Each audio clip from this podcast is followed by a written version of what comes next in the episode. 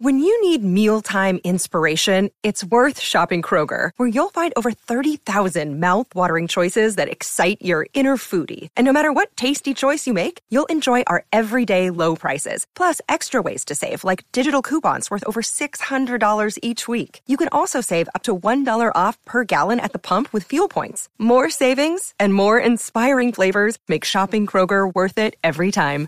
Kroger, fresh for everyone. Fuel restrictions apply. Catch those springtime vibes all over Arizona. Break out of the winter blues by hitting the water at one of our lake and river parks. Take a hike among the wildflowers. Just make sure to stay on the trails and leave the flowers for the bees. Discover Arizona's best kept secret and visit azstateparks.com slash amazing to start your springtime adventure. Oh, Billing, what a lovely turn, and now it's played to the right-hand side where Stacey's in, and Stacey's cross is turned in by Joshua King!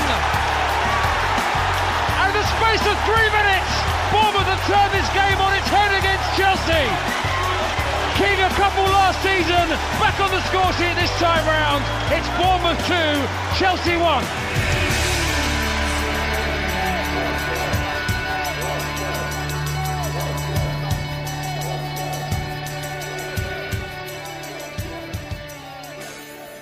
Hello and welcome to episode 80 of Back of the Net, the AFC Bournemouth podcast. I'm sort of giggling because I'm watching one of the YouTube videos that was recorded after the game. And for one of the videos, Jeff Hayward, who is standing by, uh, was holding the camera. And honestly, more shakes than a bloody McDonald's drive-through. It was freezing, and Chef Chef looked as though he was going into mild hypothermia. Alas, he's recovered. He's warmed up. Maybe not from the result. I mean, taking a point against Chelsea, not bad. We started off two points from safety and somehow ended up in the relegation zone. But you've got to credit Watford. Um, 3 0 over Liverpool. Is that going to cause a reaction ahead of our trip to them next weekend? Oh, it might do. Jeff and I will be previewing it. We'll be dissecting Chelsea as well. My name's Sam Davis, by the way, if I haven't said. And also, we're going to be giving a reminder about an event at uh, the Village Hotel in April. Cherries Legends Live. A reminder about that because there's not many tickets left and it's going to be uh, a really great night. So, all that is coming up on this week's Back of the Net. But first.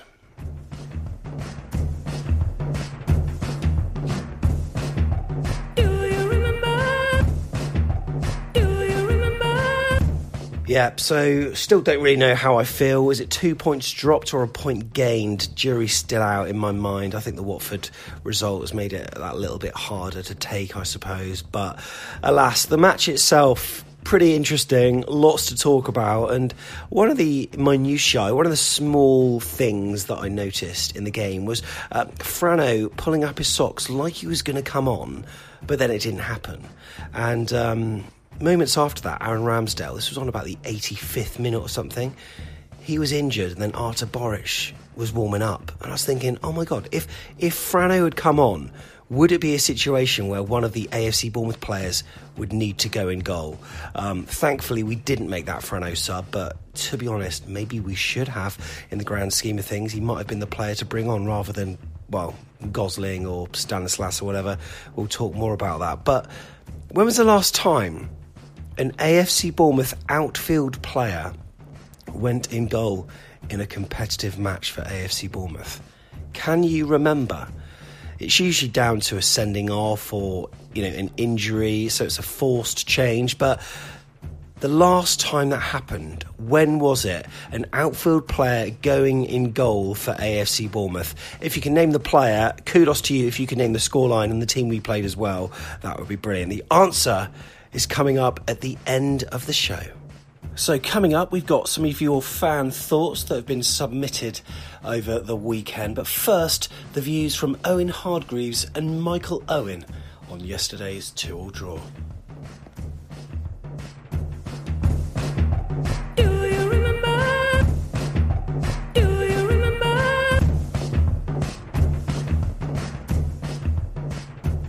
They went behind. They then led Chelsea 2 1. And got pegged back. They took what they thought was a point, and then because of Watford's third goal, they finished the day in the bottom three. Yeah, but you know, I think the, the point is, is huge, and, and Eddie, Eddie said that after the game. You know, it's it, it is a big point for them. Um, obviously, there's games been games this season where they've completely crumbled and completely folded, and they look like a team they're going to go down. To you know, to, to fight back and then to be two one ahead and they, to be fair, they were under a ton of pressure, by the way. They were camped in at times, and Chelsea dominated the game. So get a point out of the game. They still, I think they got 27 points with 10 left. They're in a good position. They control their own destiny. I think that's all you can ask for right now. And I think Eddie's doing a good job of responding in a, in this adversity, he's never really been here before, and I think he's doing a good job of, of finding the solutions. We just looked at Watford's up and coming fixtures. When you look at Bournemouth's, are they perhaps a little more challenging in the situation they're in?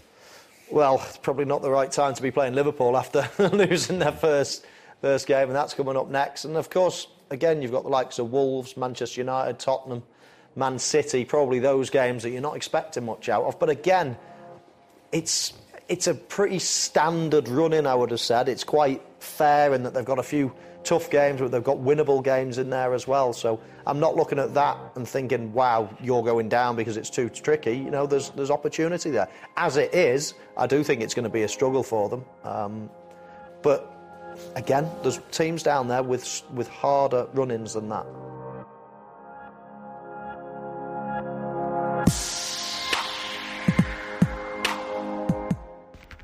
Hi, Jeff.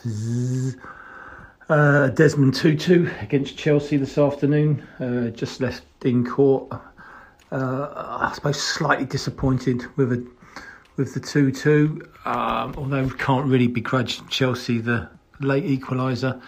Uh, going back to the start lineups, I suppose the surprise was Lewis Cook uh, coming in for us, um, and we started well. Started well. Two great chances. Should have taken one of them, particularly the first one. I thought.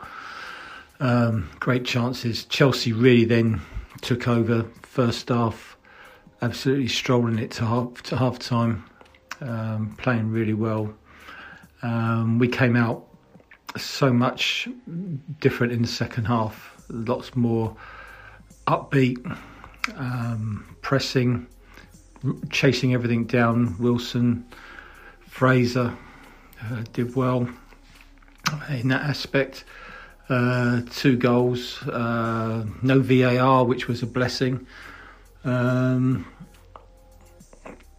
Chelsea obviously got the late equaliser, as I say. Can't really, can't really say they didn't deserve it, but uh, yeah, we'll take a point. Um, man of the match, Jefferson, absolute monster. Um, like to mention Aaron, the goalkeeper, as usual, did very well. Very unlucky on the second goal. And um, guy I'd like to just mention is uh, Jack Stacey. With all the shenanigans and whatever went on at Burnley last week, people forget how well he played there. Um, also, thought he played well again this afternoon. So good news that for for a young player all the best. We're on to uh, Liverpool next week. I will be there, God willing. Uh, early kick-off, so early start. I'll be there amongst our another 900 or so Cherries fans. So if you're going, I'll see you there up the Cherries. Cheers. Hi Sam, Kirk here from the North Stand. Uh, prior to kick-off, I was hoping to take a point from today. The team lineup um, I was pretty happy with. I probably would have played Rico at left back, um, and it was a bit of a shock to see Lewis Cook come into the team, but I was also happy for him. Um, before the game started, I was hoping we were going to be really effective and attacking, and we were going to go on the front foot and take the game to a deflated Chelsea team. Um, and it was good to see that we did that for the first 20 minutes and probably should have been 1 0 up from a Billing shot. Um, my fear before the game was that Chelsea would stay in the game, they would grow in confidence, and and change the pa- the actual uh, pace of the game, and they did that after 20 minutes. They got on the ball more, they dominated with the ball, uh, they dominated the pace they wanted it played at, and then they took the, the uh, 1 0 lead and were being really effective down the Smith side. Um, we went in at half time really lethargic. Um, I actually thought at half time that we should have changed it at that point. I would have brought Rico on again because I think we need that natural left footer on that side. Um, nothing was changed, and we came out the first five or so minutes the same as we went in at half time. And we pretty fortunate to not probably go 2 0 down at that stage. Then just a hopeless ball down to Josh King on the wing, gets us a corner, which then leads to another corner, and Jefferson Lerma scores a brilliant header. It reminded me of the game against Brighton, where that goal then led to us being a team possessed, and we uh, ended up our aggression, our pace, we uh, massively upped by 100%, and we then scored a second goal not long after how the last 20 minutes played out was exactly how it has done many times under Eddie Howe at 2 1. Uh, we dropped really deep. Um, we were trying to ride a storm, and as we've seen many, many, many times, we are not a great team in trying to hold on to 2 1s. Um, and although I do feel sorry for Rambo because he nearly pulled off an absolute brilliant uh, double save, um, they obviously got the equaliser. But we got the point that I think we needed as a minimum. We go to Liverpool next week with nothing to lose. And I think we only need nine more points from here because I have this deep feeling that 36 points is going to keep you up this season. Frustrated, proud, positive, but it is a point, and it is a point towards survival up the cherries. I'm actually here from the main stand. Um, I thought the first 10 minutes yesterday were absolutely brilliant. Uh, that said, we butchered three really good chances. Billing was wasteful, uh, and Callum demonstrated again that he needs three touches to score a goal. Uh, once Chelsea started to get into the game, I thought we stopped pressing. and we've been having this problem all season. We just got deeper and deeper. The whole stadium could see what was coming, and sure enough, uh, we conceded a goal. Uh, what bothers me is that um, Eddie recognised this in his interview after the game. I'm not sure why he couldn't do something about it during the game. Watching him in the touchline in the first half, there was no evidence of him urging the players further up the pitch. We got more aggressive at the start of the second half, and our two goals were, were really well deserved. Um, but after we went, uh, sorry, after we scored the second, we went back to conceding them space and allowing them to play. And surprise, surprise, uh, their equaliser arrived, and it felt inevitable. Overall, I thought uh, Stacey had an excellent game, along with Ake, Rambo, and obviously Lerma. Uh, Lewis Cook grew into the game, and he certainly played better than he did on his most recent starts, which is encouraging. In summary, I think despite the other results not going our way, we should be pleased with getting a point against what I thought was a very good Chelsea side. As I've said before, we're actually playing some good football and creating chances, and uh, we're also becoming a handful at home. I'd like to think for those reasons we will stay up. Thanks very much.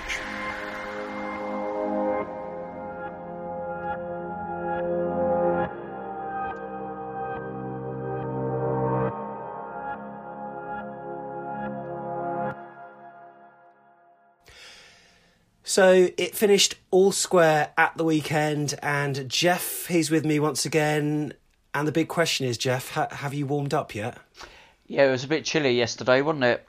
Uh, it was it, it was freezing. It was absolutely freezing, and you know what? It, the match was as topsy turvy as the weather conditions itself. Yeah, we had sun, rain, uh, well, that biting wind, hail, but it finished on the pitch at least with a bit, with a little bit of calm. Uh, two all. Some fans reeling, other fans happy with a point. What, what, was your personal take? I think overall a draw was probably a fair result. Um, Chelsea outplayed us for large parts of that game. We were good at the start of the first half and good at the start of the second half, but um, yeah, I, I I felt hanging on at 2 1 in the 85th minute. You think we might just do it, we might just do it, and that mm. would have been an amazing result. Um, but if you were watching the game and see the whole 90 minutes, you'll think, yeah, yeah. you know, we were hanging on. And um, eventually one of those near misses was gonna gonna be too good for us, as so it proved. Yeah, that's right. I've got a WhatsApp group with um, Paul Kenwood and Tony, who, of course, you've seen on the YouTube channel. And Paul said that he watched the whole game back and he said, on, on reflection, yeah, two all's a good point when you look at how much possession they had 72%, I think they had. Um, but yeah, I still felt really nervous during the game, and I felt disappointed after 90 minutes or after 95 minutes or whatever. And I felt that, that this nervousness that I felt was exactly the same. I haven't felt nervousness during a game for a long time. I think the last time was during at home.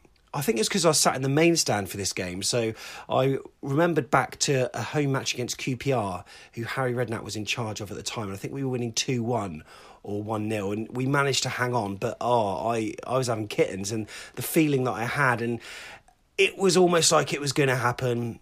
And then it did happen. Um, and there were many reasons for that, which of course we'll discuss. But team news came out at two o'clock, and Lewis Cook was chucked in there, which is a surprise to many. Very much a surprise, Sam. I think um, we've all expected Lewis to be playing more often this season than he has.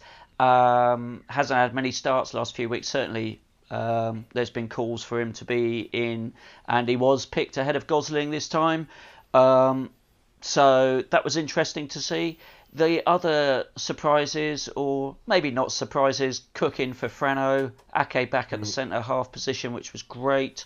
Um, he's obviously decided that uh, Adam Smith at left back is the way to go, mm. with Jack Stacey cementing his position as first choice right back and then he played King and Fraser, that sort of 4 5 1 setup with Fraser playing on the right, uh, King on the. Um, sorry, Fraser. Yeah, Fraser playing on the right, King on the left, which we know Ryan doesn't like playing on the right, but that's the position he was given.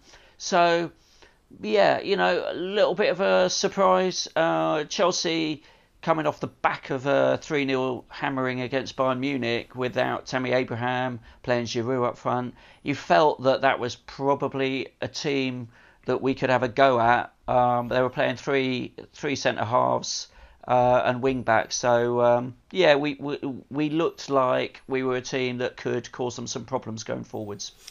Yeah, do you think the lack of Harry Wilson was maybe perhaps a side effect of the fact that there's a derby connection there with Frank Lampard and, and maybe a bit of preparation for next week against Liverpool, perhaps, in playing without him?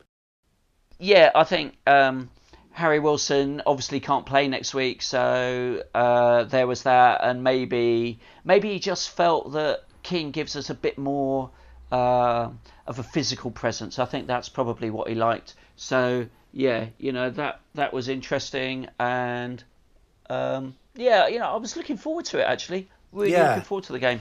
I must admit, I I uh, was looking at this like league table as I referenced on previous podcasts about the amount of points we've taken off the top six clubs, and we're up there in the kind of other fourteen table. You know, we are quite high, so I was feeling relatively optimistic about it. Um, and our form has hasn't been too bad, really. Um, and, you know, we did start off really well, but there's another couple of things I just want to say before we actually tackle the game itself. I noticed that a lot of people online have been saying that there was a new PA system at Dean Court, and it, it certainly seemed louder. Where I was in the main stand, you heard sort of Kanye's power being played quite loud, but it's quite interesting. Fletch who was warming up with the substitutes was actually telling Mike and Zoe um, to like to, you know to turn up the volume during like a number of the songs, and he was saying, "Come on, let's raise it," because you know the team, the squad, sort of needed to be um, have the sort of energy flowing through them, and certain tracks they were playing, obviously, you know, gave them that little bit of momentum. And Frano was also getting very frustrated because the music kept on cutting out, like every so often before kickoff as well, and he was getting really annoyed. So I, I take it there are teething problems with that system. Maybe you know Mike Botto might know more about that, but you know, either way, the team did seem motivated because the first 10 15 minutes, I thought, well, the first 10 15 minutes of both halves, I thought we were excellent. And, uh, you know, Chelsea didn't seem to touch the ball much in our half. I thought we dominated.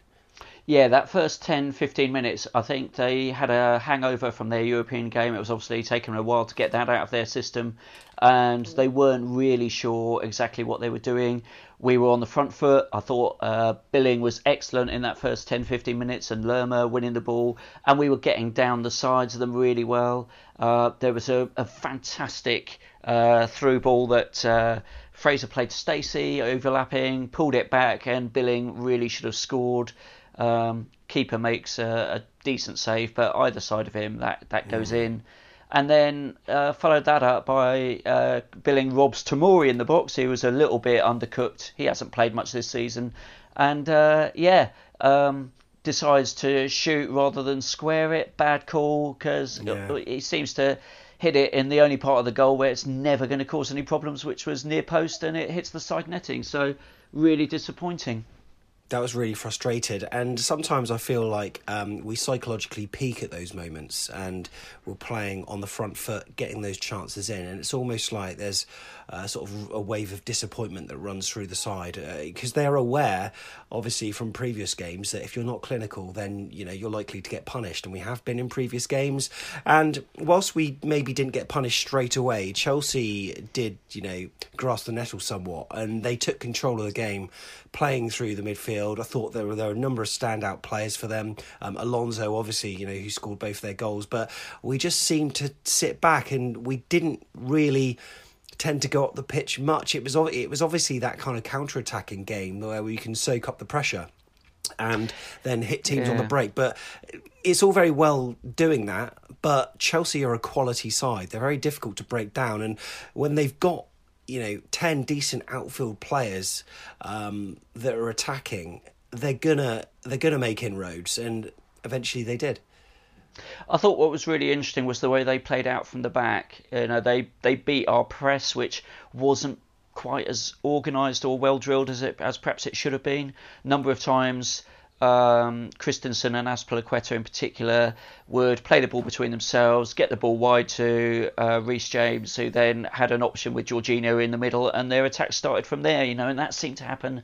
Those little triangles that they were playing out from the back seemed to happen uh, more and more in that first half. And I'm not sure whether it was Lewis Cook feeling slightly sort of out of it in the middle of the park, um, but there wasn't that sort of sense of communication. And in fact, um, they started to dominate. Jorginho in particular, I was really impressed with. You know, got on the ball a lot and was just you know really really positive in linking the play. Um, Reece James as well down the right hand side was getting lots of space, and Pedro I thought was uh, was looking sharp too. So they began to cause us significant issues stretching our stretching our wingers, stretching our midfield, and yeah, it became problematic as the half went on. How does that happen? How does it change from say you know a period on five minutes where we we had this high press and you know we managed to recycle the ball and then push them. We had those chances as you as you alluded to.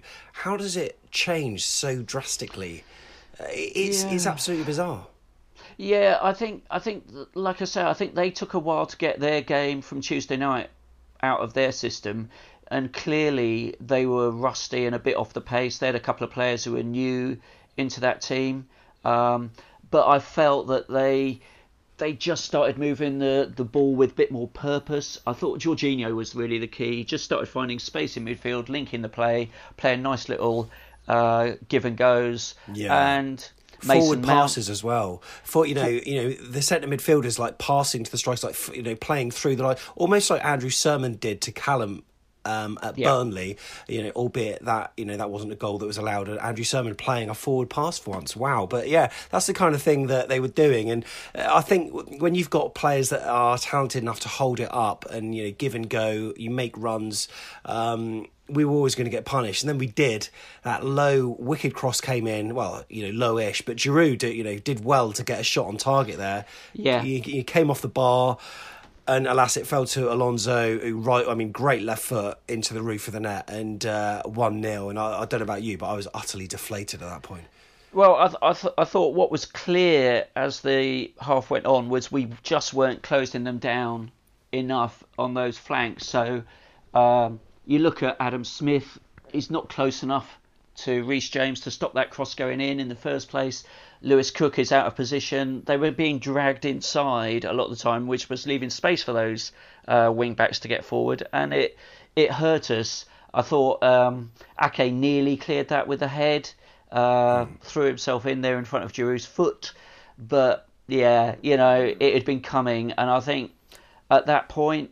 Um, they probably deserved to be ahead because we'd gone right off the boil. I d- I don't think we really had too much after that first 15 minutes that actually looked no. to, to cause so many issues. No, they were peppering in some chances. There, there was that uh, shot from Mason Mount from distance that looked like it was going wide, but it bounced awkwardly in front of Ramsdale. We managed to get something on it. Um, there was also another uh, incident where Steve Cook cleared just as it was likely to uh, find a Chelsea man at the far post who was going to slot it in. He did well to clear it, and it all felt a bit, um, you know, last ditch defending, but unlike the first 15 minutes when we did go forward, I mean, there was a great run. I think I, this is on the YouTube vlog actually, where Philip Billing picks it up and he, he's just running down blind alleys. He's running down a cul-de-sac and there's no one there to help him. Um, it was, it's, it was hard to watch. Um, so yeah. when their goal did come, uh, it, it wasn't exactly unexpected that you kind of look back at those early opportunities that we had through, especially Philip Billing, and think, oh my goodness, if we just had taken one of those. So half time then 1 0. Um, and it, it would have been easy for AFC Bournemouth to come out and play exactly the same way as they finished the first half. But, you know, whatever Eddie said in the change room, it worked because they were like a different side. And I've got to give credit to um, friend of the show, Jack Stacey. I thought he was. Uh, he was phenomenal. Now I've got to tell you a story about Jack. Um, I was uh, had a few beers after the game yesterday. I was in Ashley Cross, played a bit of snooker actually. I haven't played in ages. I've, I think I got a break of about seventeen at one point, which I was quite uh, proud of. But then um, I went for the blue, and then you know the white went in the pocket. So uh, I you know I didn't win either frame that we played. Uh, it was myself and a friend called Dan, and then we went into uh, a certain establishment in Ashley Cross. Uh, and I saw Jack Stacey. I won't name the establishment, but it was thirty pound a dance. no, no, it wasn't. It was.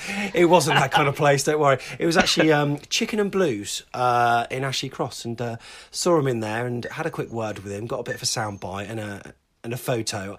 I asked him a few questions actually, and uh, he's you know really nice to talk to, and I, I complimented him on his performance. The way that he was getting forward, I thought was exceptional. He was timing his runs really well. His delivery into the box was was great. Obviously, he created that Philip Billing chance, and um, like you said earlier. I think he's made that right back position his own, but it was him that was part of um, one of the moves that put us 2 1 up. But before that, we got the equaliser, Jefferson Lerma, and it was a corner that Fraser whipped in, and uh, the big Colombian, he got his head on it. I think that's his first goal at Dean Court in a competitive fixture. I think is it. Uh, I agree. Really, really good header as well. Delighted to uh, uh, to see it, and it's fantastic to watch it because there's a fan that goes absolutely berserk if you watch that back on the. Oh yeah, the one in green in the north stand. Who is that man? Who is that man? Call in and tell us because it was he, very, very entertaining to watch. He, he's like that crazed ex-partner in the nightclub that you know vies for your attention all night, and you're, you're just not interested, not looking. And he was trying to flag Lerma down, but he, yeah, it's it's brilliant. And I love the celebration photos that come out. Uh, Lerma was posting them on his Instagram, and I always am amazed, Jeff, when you see those photos of players like celebrating. When you look at it, it looks like they're jumping so high. It's like sure, sure he's going for some kind yeah. of high jump record, but yeah, great header. Must, Photoshop, surely. But yeah, no, I thought it was terrific header, and and, it, and in fact, just before that, one, uh, I think Eddie Eddie's uh, on the record as saying, you know, he told the players to press higher, be more aggressive, get more front football, mm. um, and albeit just before we score the equaliser, Giroud misses a sitter. Oh yeah, that's right. Uh, where he doesn't connect, thankfully, and then. Um, it was Lewis Cook that changed it. You know, you get those sort of momentum changes in the game where you think suddenly it's happening for yeah, us. Yeah, that's he, right. He, there were he plays two really, moments. Yeah, and it, Lewis Cook wins the ball, plays a really peachy pass, volleyed pass into King, Josh King's path, which Christensen chases back and puts out for a corner. That was the first corner. Yeah. Um, that gets cleared, and then Lewis Cook puts in the ball that uh, Billings at the back post gets clipped away by Tomori, I think it is, to then go for the other corner. And it was from that corner that Ryan Fraser sticks it in, and Lerma free header, brilliant, mm. brilliant goal. Um, but then again, the second goal is Lewis Cook mm. again. Mm. He nutmegs Jorginho on the halfway line, which is delightful to watch and then pings the ball out to Stacey. Yeah. I think it it gets to Billing on the half turn, turns really sweetly, plays the reverse pass to Stacey, ball across. Callum does one of his Callum, not quite getting there, misses it completely. and it passes yeah, yeah. through to, to Josh King who sticks it in and, and you know I, I don't know about you but I went mental at that yeah. time Um, I I really great. did. And so, I mean, I could see the goal was coming, and I, I don't know what uh, most main standers do, but when I saw that ball coming across, I, I knew that Josh King was going to be on the end of it. So I stood up beforehand and so I bless some some kind of lady behind me. She was like in her seventies. She said, "I didn't see the goal because you stood up." It's like, "Oh, look, I'm really sorry, but I mean, I'm here to enjoy the moment, and I could see the goal was coming. I'm so sorry." Um, but here, you watch it on my phone if you want. No, I didn't say that. I didn't. I didn't actually record it, but um, yeah, it was it was such a good moment. There was a, a mini pause, wasn't there? Was VAR confirmed? But as far as I was concerned, I mean, I could I could sort of see that he was level with. Stacey, you know, even the lines on the pitch. So I wasn't overly concerned, but there is that audible lull, isn't there? You're celebrating, and all mm. of a mm. sudden you can see the referee doing something. It's not on the scoreboard yet. Mike Botto's not said his thing, but you know there's something going on, and then there's this hush. Uh, but then you get the second wave when the goal was announced, and uh, at two one, I was delighted. And as I, as I said, you know, Jack Stacey, I thought um, was superb for that goal. Lewis Cook a couple of individual moments of genius. First, as you said, that that volleyed pass with the outside of his right foot, and then it was that cheeky nutmeg on the halfway line that set us on the move. Uh, it was nice to see players um, having the confidence to get forward and do those things. It's Lewis Cook's a, a bit of an enigma because it's like he's been out of favour, but he just needs a run of of games, surely, because he's better than Surman he's better than than you know Dan Gosling. Um, yeah. Technically, uh, you just wonder sometimes why he isn't as involved as he should be. Yeah, he played him in quite a um, quite a forward advanced position yesterday. I think um, that was interesting. More the the kind of Gosling role.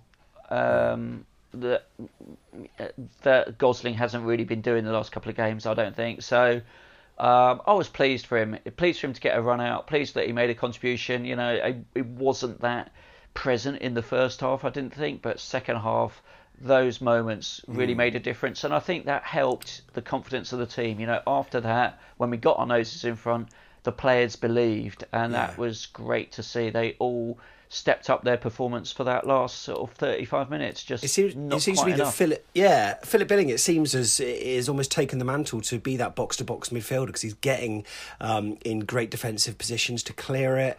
Um, obviously, he had those early chances. He, he, was moving forward. He was breaking forward quite a bit. Um, he did have his moments during the game yesterday, as as a number of players did. But I think you know collectively it was an issue with the way we dealt with things after going 2-1 up. I mean, we had a great chance to make it 3 uh, mm. uh, when Callum had that sort of shot on the turn that the keeper saved and yeah. you know anywhere else again, I mean that would have been fantastic had that gone mm. in, but it didn't.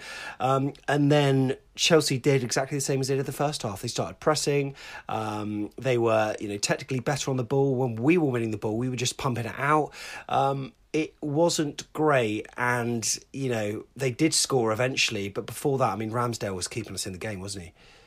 Yeah, he made some decent saves. Uh, one in particular that was deflected just in front of him, which he, he, made a fine save. And I thought Jack Stacey actually cleared one from the middle of the six-yard box where he, I don't know how he got it over the bar, yeah. but he was only he was only a couple of yards out and sort of smashed it high and wide over, which was a terrific uh, clearance. Um, and there were a number of last minute sort of saving tackles, saving blocks going in. There was one that hit Ake and yeah. deflected inches wide of the post. Oh my goodness! Yeah, just saying that, I thought for a minute. Mm. And, uh, and, yeah. What do you so... think about the substitutions? Because Josh King was taken off. Much to I was in the main stand, so I got a good view, and he had a chat with Eddie, um, who had to put his arm around him and just explain why he substituted him. Um, I thought he was okay yesterday. He's he's obviously a really good outlet to have. Someone who's pacey, you can sometimes hold the ball. He he does better at holding the ball up in the opposition half than his own because back in his own half, sometimes he tries to do these stupid flicks that gives away possession. And there are a couple of times yesterday where he tried to do these little flicks to get it away when he was you know deep in our own half and he just awarded possession to Chelsea, who who nearly went through and scored, but he was taken off. Junior Stanislas came on after 68 minutes. Weird one. Yeah, um, I, thought Josh King played really well, and he'd only just scored, um, mm. so arguably could have kept him on for another 10 or 15 minutes because Um, he was important in putting pressure on their back four. Uh, maybe not offering us as much defensively, and they did bring Willian on as well, which kind of overloaded that side. So maybe he was looking for a bit more defensive solidity. Um, in fact, I thought that's where a lot of the Chelsea attacks seemed to be coming from. Reece James had a hell of a lot of the ball mm. in the entire game. Actually, um, he's a good crosser, and and they were getting uh, space down that side. So maybe it was to be more defensive. I don't know. Um, Lewis Cook didn't last the game. He, he he was cramping up visibly, so that was understandable that he went off as well. No, Dan Gosling um, wasn't it that came on for Lewis? Yeah, yeah Gosling came minutes. on for him, but you just felt, yeah, you just felt it was coming. Chelsea were getting a lot of space, like I say, down our flanks, and I don't think we were doing as well as we could have done to actually stop the crosses going in, in the first place. So it, mm. it, it was kind of inevitable. Mm. Um, that said, you watch their goal again and you think, ah, Pedro, nobody picks him up yeah. when he turns and shoots. Um, I mean, he could have done the, better there.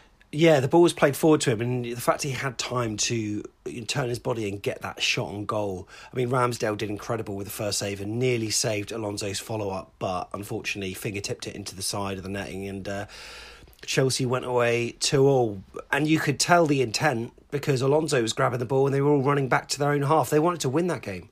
Yeah, they wanted to win that, and Alonso should have had his hat trick as he missed a header uh, with about a minute to go. That you know was easier than his second mm. goal, I think.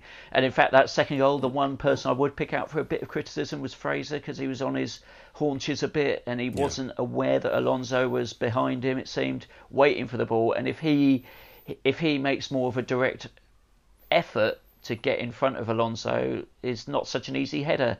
Um, so yeah, we could have lost it 3 2 in the end, and that mm. would have mm. been heartbreak for us. So to come out with a point I, I was feeling, yeah, disappointed, but actually Chelsea balance of play, 24 shots against our nine. They could have won that quite easily, actually, yeah. if they'd have been better finishers. We we could have had three points. Uh, we got one point. Thankfully, it wasn't pointless. one thing that was pointless and is pointless. I don't know if you see this, Jeff, but in the north stand, um, obviously you've got your kind of singing block, which is uh, well, I mean, most of the north stand sing, but that side just next to the east stand, and um, everyone's on their feet in that area. And there's a steward that goes up twice or three times in a match, telling everyone to sit down. No one takes notice whatsoever, and he just go. It's so pointless. He's doing this week after week. Uh, obviously, they don't do it to the away fans. Um, it just seems a bit bizarre, and I'd love an explanation on why they think it's worth the time going up there telling people to sit down and mm. um, you know they don't and it happens week after week. It's just a repetitive cycle. But um, those fans, along with many, made some great noise yesterday. I thought the atmosphere was was you know really good. Obviously, there was that natural deflation at one 0 but before that, I thought it was rocking. And then at two one, Jeff. I mean, what were your thoughts on the atmosphere? Yeah, it was a fantastic atmosphere. I think we we were all heading every ball, making every clearance, yeah. and and. Um, yeah, talk about a siege mentality. The fans had it yesterday in spades. So mm really, really good to see that energy there for the players. And I think the players at the end of the game, I mean, they all sank to their knees. They were mm. absolutely shattered and probably felt that oh if only we'd have held on for another five minutes what an important yeah. win that would have been but that's what we want to see isn't it that's what we want to see players fall into their knees you know knowing that they've given everything um, yeah. it's interesting to read some of the five word match reports after yesterday because i was still i was bitterly disappointed and that that disappointment was compounded by a certain result later in the evening, which we'll talk about mm. shortly. Um, but some of your five word match reports Steve Butler, close to beating the Blues. Uh, Tommy Heffernan's Poodle, better when pressing with energy. Louis, uh, decent performance, 10 cup finals. Why Stanislas over Harry Wilson, said Michael. Um, yeah, like we said, maybe it's that Frank Lampard connection, maybe it's Liverpool next week preparing. Matthew said Fraser in no man's land, as you just said, for Alonso's header to make it 2 all. Lewis Cook needs game time, said Tim mm. Spencer. Mm. Frano should have come on, um, said Matthew. And, uh, you know, as as I alluded to earlier in the show uh, on the podcast, it looked like he he was pulling his kind of socks up for a bit, as if the, he, he was going to get picked, but then he wasn't. Um, but uh, you know, he opted um, to then make the substitution with you know Dan Gosling came on etc. And thankfully he didn't because Ramsdale looked as though he was injured, and you know if he had been subbed off, then it had been let's stick a player in goal, and, no one would have wanted that. Um, Jew said, "Don't sit back, just attack," and uh, Michael again said, "Went downhill without King on." So yeah, a lot of five word summations there. Um, but you know what. Uh, 5.30 Watford play Liverpool. Everyone's thinking, well, Liverpool are probably going to turn them over.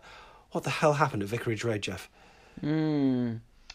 I listened to that game on the way home, and um, my God, yeah, uh, Liverpool. You, Liverpool you, were not that great no, against you, West Ham. You did say I did interview. call it. I did call it did. in my interview afterwards that they've got to lose sometime. I didn't yeah. think it was going to be 30 minutes after I spoke to you. ideally, would have, ideally that would have happened next week. They're gonna they're gonna be insistent now on. I mean, they're going to be playing with a lot more aggression and intensity than they ever would have.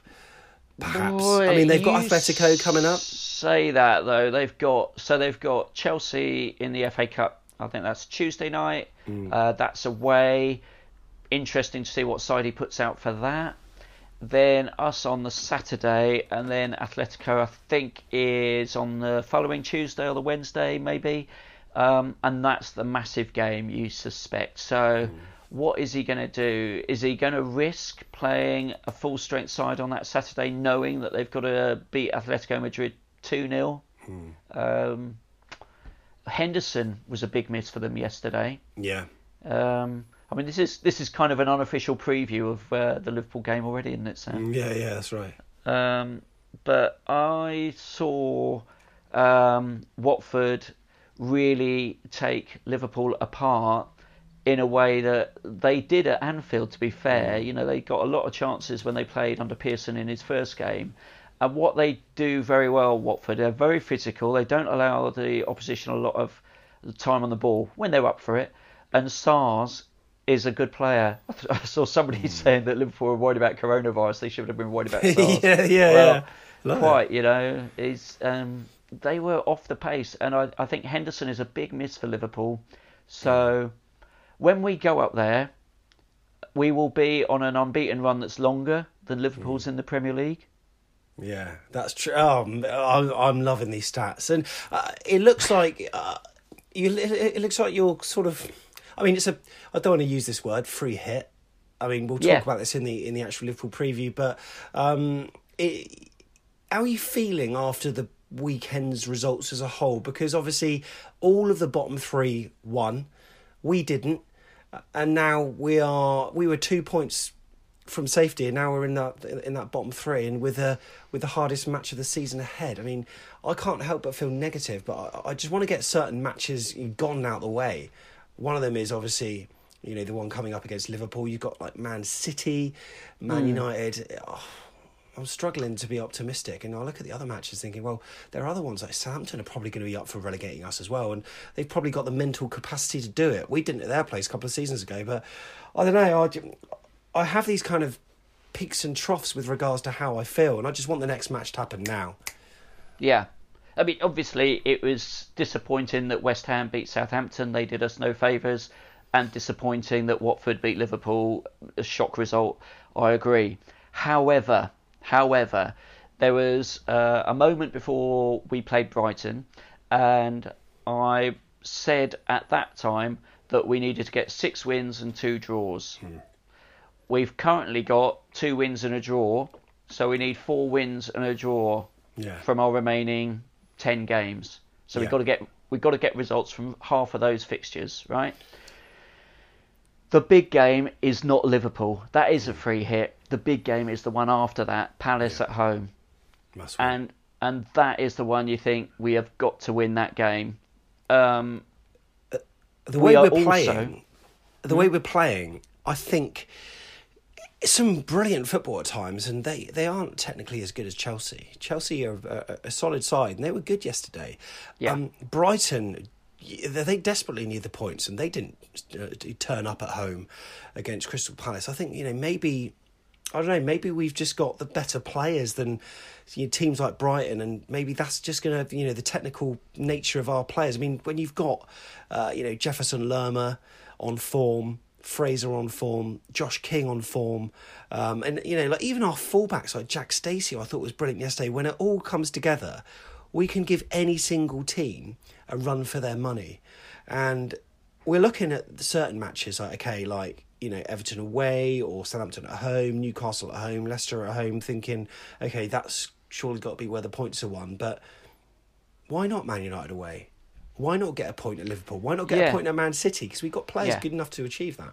Yeah, and and the way that we are playing as well. I mean, aside from the points we've already got, I think the last five games we've played some decent stuff. Yeah, we are not playing in the abject way we were around Christmas time. We're playing with positivity. That's a goal that we scored from open play yesterday against Chelsea. That was really well worked goal. So I think we've got reasons to be positive and optimistic. And I do think there are still 13 points out there for us to get. It's in our hands. Um, it would be lovely to get a big result against United or against City or Liverpool. Pick up a point in one of those three games would be a fantastic boost. But honestly, it's those home fixtures that you look at and you think that's where we're going to win it. So, yeah, we're not playing as badly as Brighton or Newcastle at this moment in time, and that is also reasons for optimism. If Villa, Brighton, Newcastle, Watford, and West Ham are all in the mix with us, I think we've got a chance to, to get out of it still. I'm Jack Stacey, and you're listening to Back of the Net.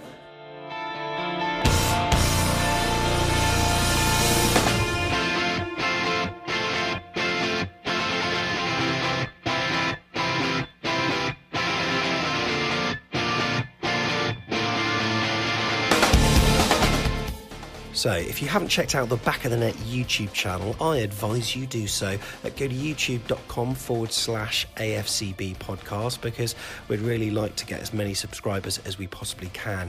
We've got loads of reaction from the weekend and a match day experience vlog as well, where I've got a, a, camera mounted to me filming my every move over the day, just to give some exiled fans a bit of an experience of what it's like. And I actually bumped into my parents. I didn't realise they were going to the game. So uh, my mum and dad make uh, their back of the net debut, which is um, yeah, which is worth a watch. But also we went to the Village Hotel for lunch. So I went with Andrew Corbin, who you may have seen from previous videos. And uh, yeah, we went to the new refurbished bar and grill. I say new, it's, it's been a few months now. But yeah, it's a really nice place to go before a game for a, for a drink, a spot of food, and also big screen action to watch the lunchtime kickoff.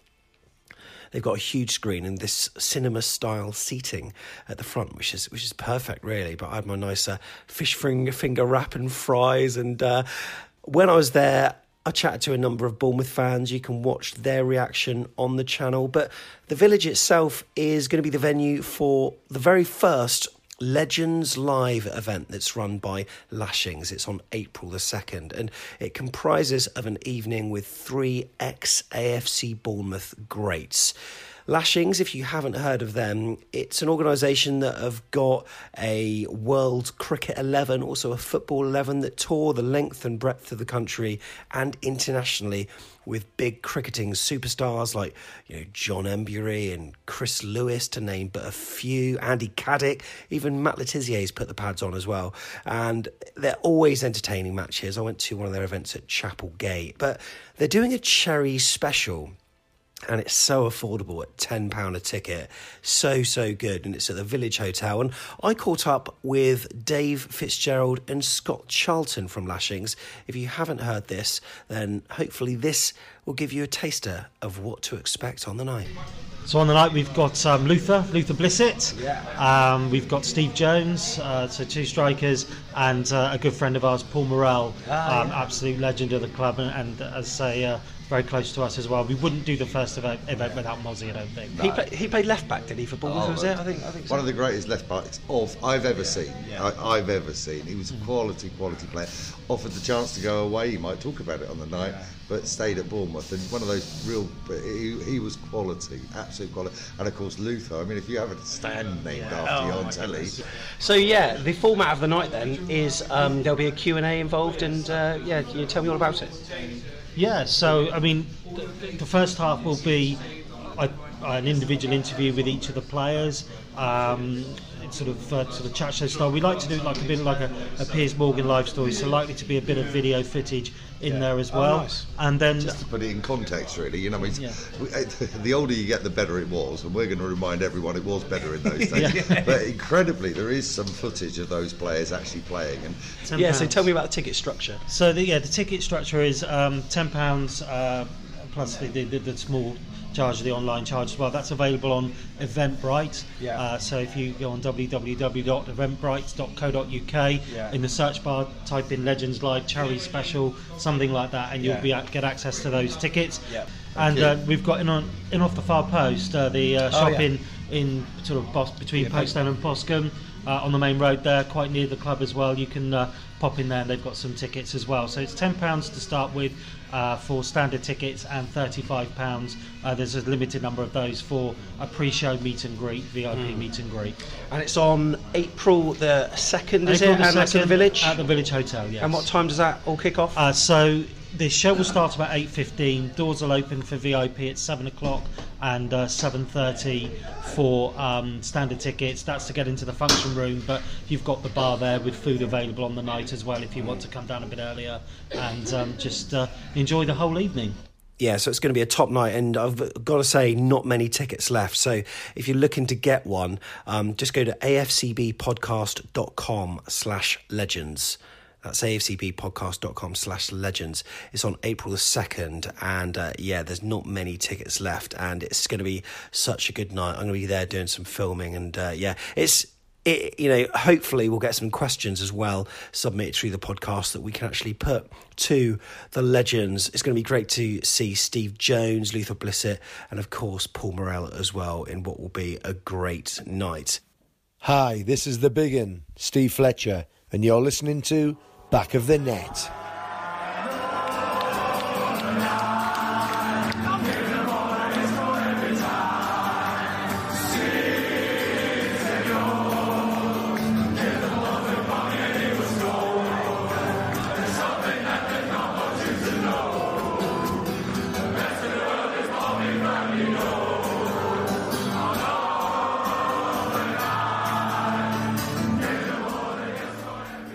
So then on Saturday, Cherries travel to Anfield in a match where no one's really expecting anything. Jeff, are you? Well, you know, which team is on a poor run of form? Two defeats in a row, and with a, you know, they've also got injury issues. Uh, the manager must be under pressure. Yeah. It's not us, it's them, isn't it? I was chatting to you this morning. Uh, I was chatting to Jacob um, from the WD18 Watford fans channel. Um, he's a buddy. He's actually at Bournemouth University uh, doing multimedia journalism, so it's good to chat to him. And he and he said about that that Liverpool game, like it was unbelievable. Um, but I've been watching some YouTube content and the Redmen TV that I've, I've been on their channel before, and also the Anfield Wrap as well. Um, they were utterly pissed off with Liverpool's performance, and you watch it on Match of the Day. They they barely forged any chances at all. Did, I mean, did you see what kind of side they had out? Well, they were playing the, the Fab Three, weren't they? Wow. Um, and uh, it was uh, Oxlade Chamberlain, Fabinho mid, in the middle. Um, Alexander Arnold and Robertson were playing, but they Alexander Arnold I was counted the number of times he overhit crosses, Mm. which is unlike him, and he, he gave away the uh, the second goal. I think was down to him messing it up. So yeah, you know it it's it's a difficult time for Liverpool. They're going to be Mm. playing Atletico Madrid after us. They know they've got a tough job on their hands to overturn that. They're going to be expecting to beat us. They were they expecting to beat Watford. I mean, you know, was it complacency? Do you think? And because you know, I mean, I've I've said when I was on the Redmen TV earlier this year before the reverse fixture at the Vitality, I said that this season um, Jurgen Klopp seems to have instilled uh, this steeliness uh, mentally, and they seem to have a never say die attitude. And there've been matches recently where they've been going close. That West Ham one, my goodness, um, but they managed to claw it back and win uh, three two thanks to uh, Mo Salah, etc. Um, but they're going to be wanting to um, put the wrongs right, aren't they? And what better side to do it against than lowly AFC Bournemouth in the relegation zone? It's going to be it's going to be a hell of a result, even if we get a point in it. It will be. The, I mean, the the betting man is going to say three 0 four 0 um, minimum. However, it is going to be interesting to see what side they pick, um, and they're still what are they? Twenty points clear in the mm. league still, so they're not in any danger of no. losing that title. No. But, um, but, you say you know that it'd be interesting to see what side they put out. It'd be interesting to see what side we put out. Uh, not least Jefferson Lerma. What what would you do with him? Because he's obviously what a game away from a booking. Um, we ideally don't want him out for the subsequent match, but then would we have a chance of getting anything at Liverpool without him? It's a difficult mental equation for Eddie Howe to deal with. Yeah, I might be inclined to rest him because I would rather he plays in the Palace game, mm. And if he gets uh, if he gets booked in that, I mean he misses two games. That's the thing. Mm. You know we've got to we've got to think about which two games do we want him to miss um, and maybe the two after Palace might be the ones where he's rested. Yeah, you know, I just think when you tough when you got Liverpool's midfielders who are fast, they're dynamic, they play very quickly. It's very easy to mistime a challenge. It would be much easier to get in the book against them. And then if we did lose him, for that Palace game, it, oh, I think it, it would be catastrophic, and, and we need him for it. Uh, part of me thinks he needs to be benched at Liverpool, and you know maybe bring Dan Gosling back in, put Lewis Cook in alongside with Philip Billing. I mean, formation wise, what what would the plan be? Go four five one. Yeah, he may he may even go five four one. You know, he may even mm. just bring yeah. Frano into that. True, uh, good point. Play play three centre halves and really try and hang, hang on for a nil nil from the start. I just don't think we're particularly good when we play that sort of three centre halves line up. Um, perhaps we need perhaps we just need to go Stacey, uh, Rico, Simpson, Frano, Cook, Ake, Smith. Have everyone back there. You know, bring Chris Mepham back, even if you, you know why not. What sort of what's that? That's uh, an eight uh, zero two. Yeah, like an eight one one or something. I don't know. yeah. It's, it's horrible, and it's going to be it's going to be very difficult to deal with. But as you say, they've the Premier League is won despite that loss to Watford. It, you know, it's won. The Champions League is not, and that's a massive, massive game for them. I've got a feeling we might see the likes of you know Divock Origi.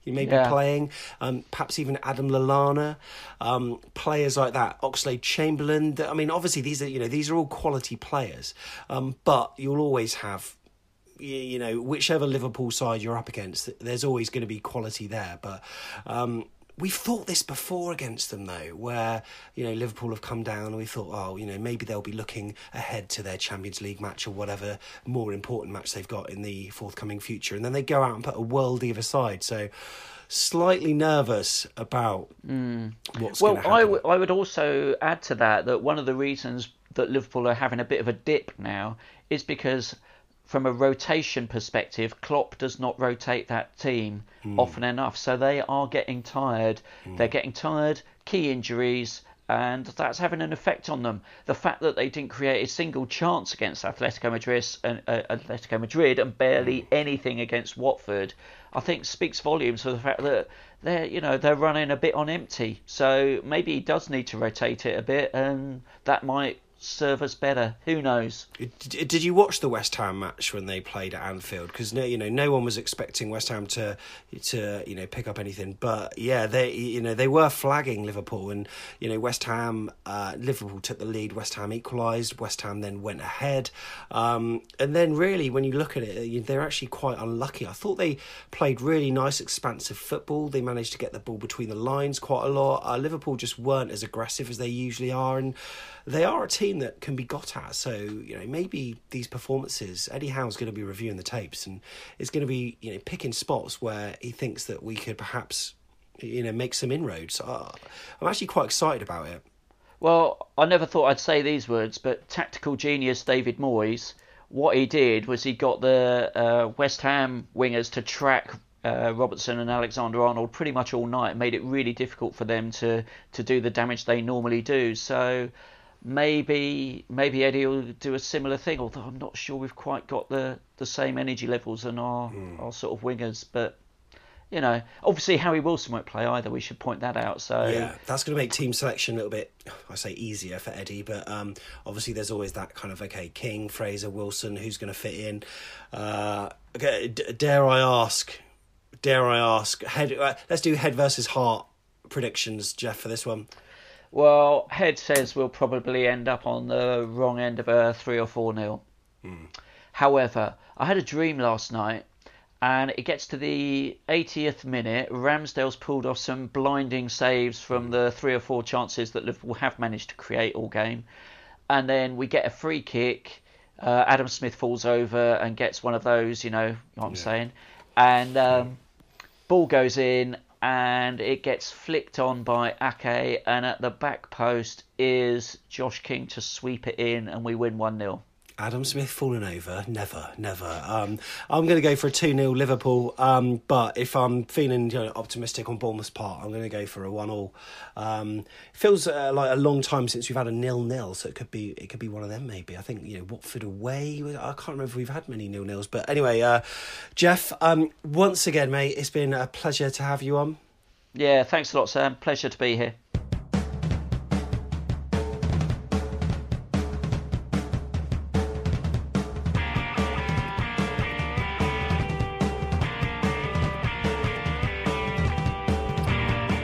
So that just about wraps up another Back of the Net podcast. Now, the podcast itself was the subject of another podcast, if you get me, as I was featured on the You Are the Media pod, uh, which we're going to put a link to it on our Twitter and Facebook profiles in the week. And it's all about running a side project alongside your main job. So it was great to chat to Mark Masters. Mark, Cherries fan, if you're listening, good morning, good afternoon. Actually, you told me you listen in bed, so good evening.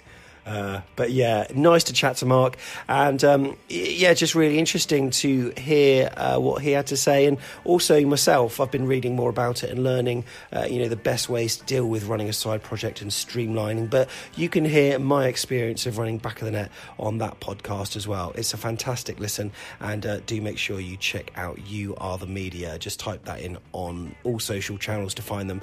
Really engaging content, especially if you're a, a digital buff like me. So, do you remember earlier in the programme? Now, this one's a really interesting one because it's all about the last outfield player for AFC Bournemouth to go in goal. It happened on the day before my birthday, actually, 10th of September 2002. And the player was Marcus Browning. Do you remember that? He took over the goalkeeper's gloves following an injury to Chris Tardif in the 66th minute of a League Cup first round tie against Brentford. Uh, we had a 3 2 lead when Bournemouth went in goal, but Brentford then equalised. And that sent the game to a penalty shootout, which Brentford then won 4 2.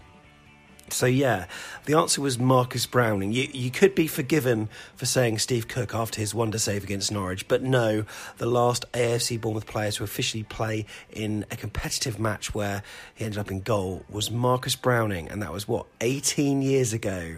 Ridiculous. Great days. So yeah, that was our do you remember question. It was going to be one with, regarding the last time we played on a leap year, um, but I noticed uh, Tom from the Echo put that tweet out, so I thought oh, I can't do that. But that was uh, 1992, um, three 0 Exeter, was it? I think so against Exeter. Either way, um, but yeah, that was the last time we played. But um, it wasn't a bad result this time. Two all against Chelsea. There are difficult matches ahead, uh, not least next Saturday against Liverpool. Safe travels if you're going. I will be going, so staying over the night in uh, Warwick on the Friday, and then um, in Liverpool city centre on the Saturday. So if you're about for a few beers on Saturday night, do let me know because yeah, it'd be good to meet up. Uh, but until then, hope you have a, a brilliant week, and thank you very much for listening to Back of the Net, the AFC Bournemouth podcast.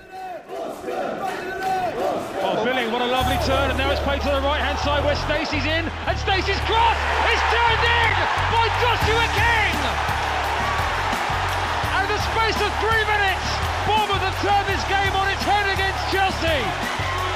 King a couple last season, back on the score sheet this time round. It's Bournemouth 2, Chelsea 1.